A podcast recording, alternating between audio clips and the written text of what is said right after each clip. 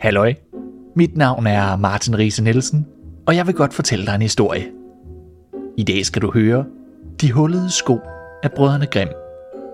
Find dig godt til rette, for historien begynder lige om lidt, når vi har hørt et par ord fra vores sponsorer.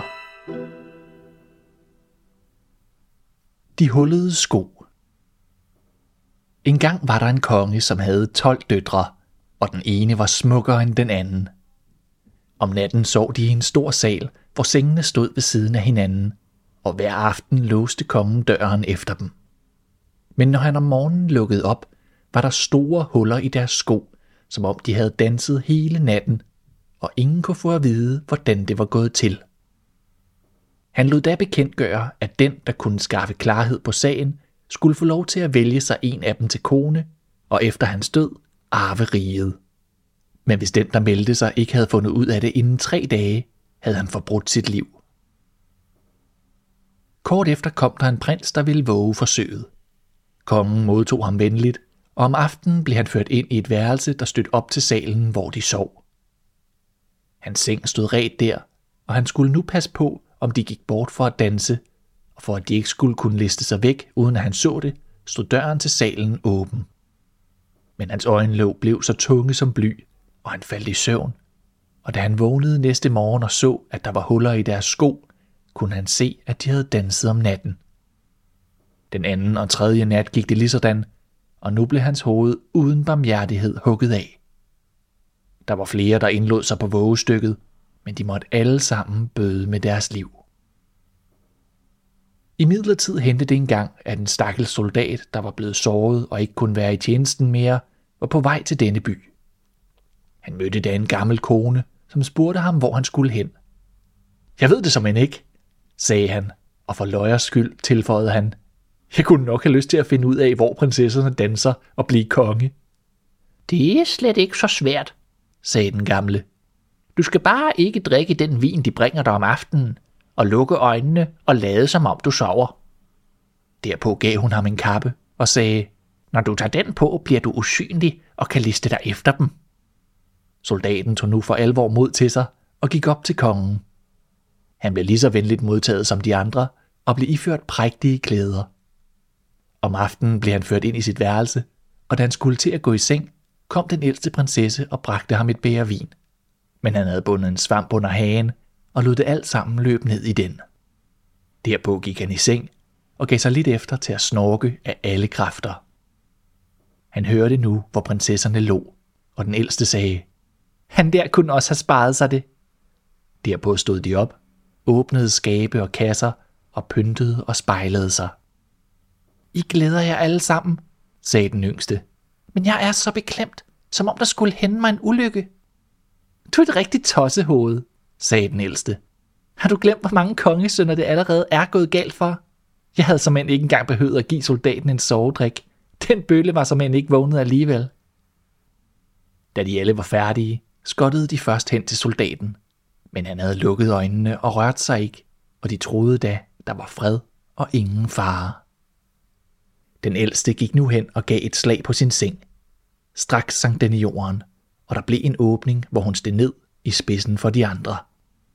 Soldaten, der havde set det hele, fik i en fart kappen om sig og fulgte efter dem.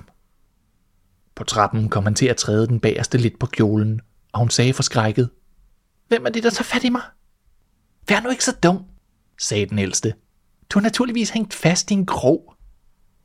Da de var kommet ned ad trappen, stod de i en dejlig have, hvor bladene var af sølv og lyste og skinnede. Det er bedst, jeg tager en af dem med som bevis, tænkte soldaten og knækkede en gren af med et vældigt brag. Hørte I det? Råbte den yngste. Der er noget galt på færre. Snak, svarede den ældste. Det er glædeskud, fordi vi snart har befriet prinserne. Derpå kom de til en anden have, hvor alle bladene var af guld, og så til en tredje, hvor de var strålende ædelstene.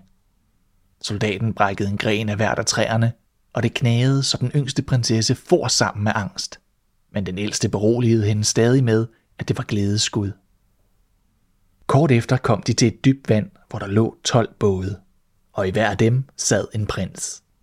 De tog hver en af prinsesserne ned til sig, og soldaten fulgte med den yngste. Hvor båden er tung i dag, sagde prinsen. Jeg må bruge alle mine kræfter for at få den afsted. Det er vel, fordi det er så varmt, svarede den yngste prinsesse. Jeg har også så hed i kenderne. På den anden bred stod der et klart oplyst slot, og lystig musik klang dem i møde. De lagde til og gik ind i slottet. Hver prins dansede med sin elskede, og soldaten dansede med, uden at nogen kunne se ham.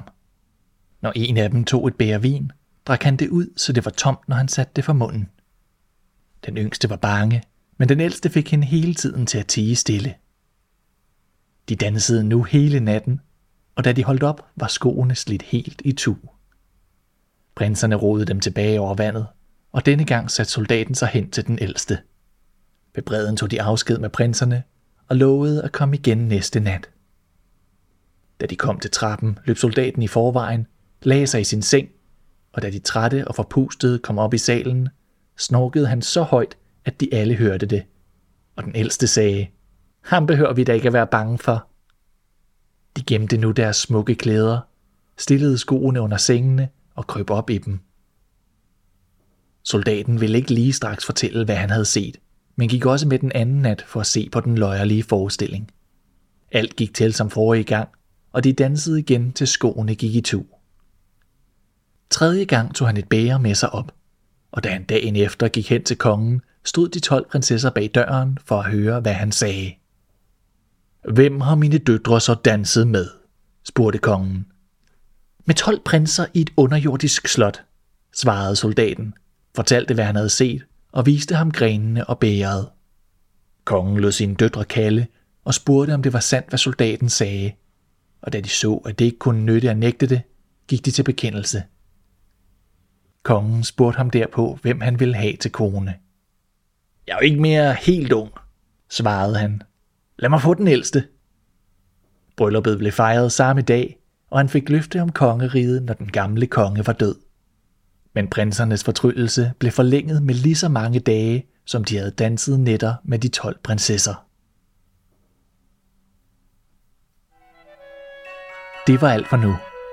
Tak fordi du lyttede til Riise Fortæller. Jeg håber vi høres ved.